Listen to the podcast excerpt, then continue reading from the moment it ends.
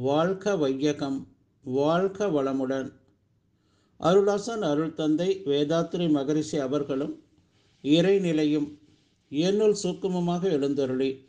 பதிமூணு நாலு ரெண்டாயிரத்தி இருபத்தி ரெண்டு புதன்கிழமை. இன்றைய நாள்காட்டி வரிகளுக்கான கவிவரிகளையும் அதற்கான விளக்கத்தையும் சிறப்பிக்க வேண்டுமாய் சங்கல்பம் மேற்கொள்கிறேன். அனைவரையும் பணிவோடு முதற்கண் வணங்கி ஆரம்பிக்கலாம் என்றிருக்கிறேன். அனைவருக்கும் இனிய காலை வணக்கம். வாழ்க வளமுடன். சாமிஜியினுடைய இன்றைய நாள்காட்டி வரிகள்.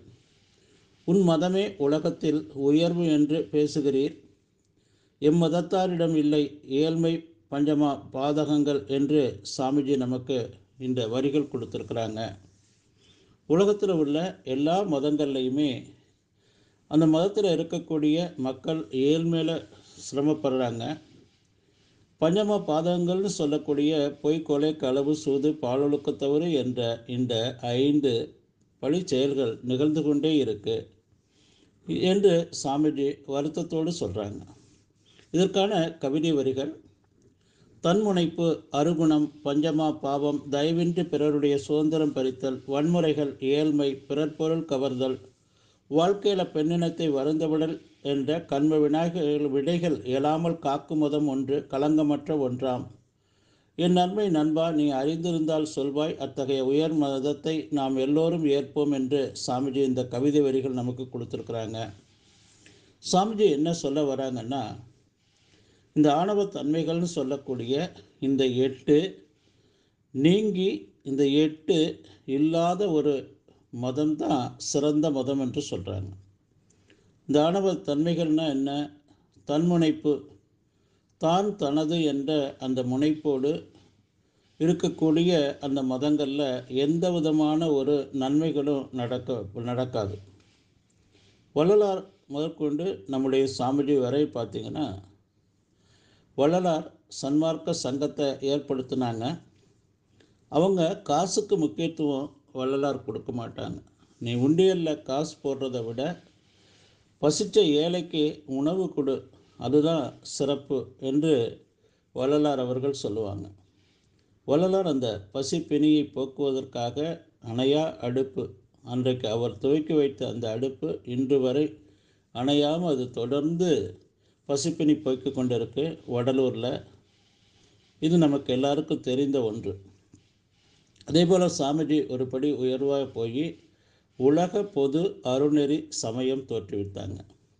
ஒட்டுமொத்த உலகத்துக்கும் ஒரு ஆன்மீகத்தில் உயர்ந்து அருளை கொடுத்து கொண்டு இருக்கக்கூடிய ஒரு உயர்ந்த உலக பொது அருணெறி சமயம் நம்முடைய சமயம்.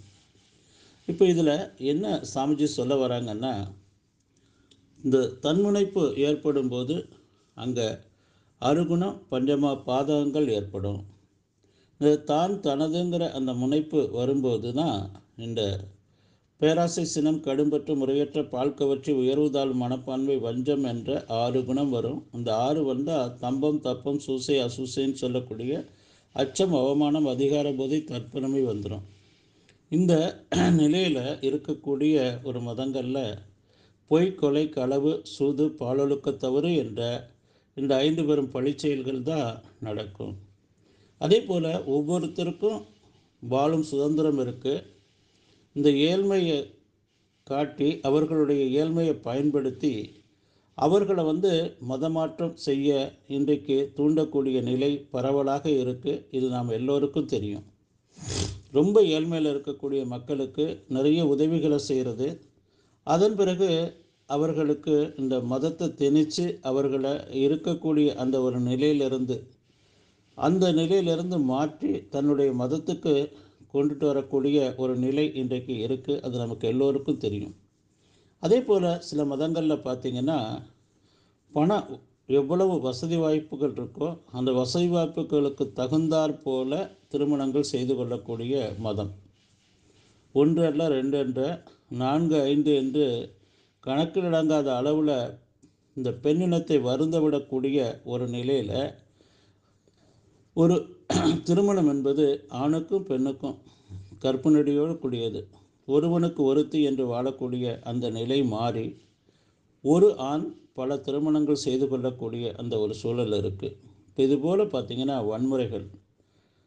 தொடர்ந்து பல மதங்களில் இந்த வன்முறைகள் நடந்து கொண்டே இருக்குது இது எல்லாம் எதுக்கு என்று சாமிஜி சொல்லி சொல்கிறாங்க இதை மனதில் நிறுத்தி ஒவ்வொரு தனி மனிதனும் வாழணுங்க.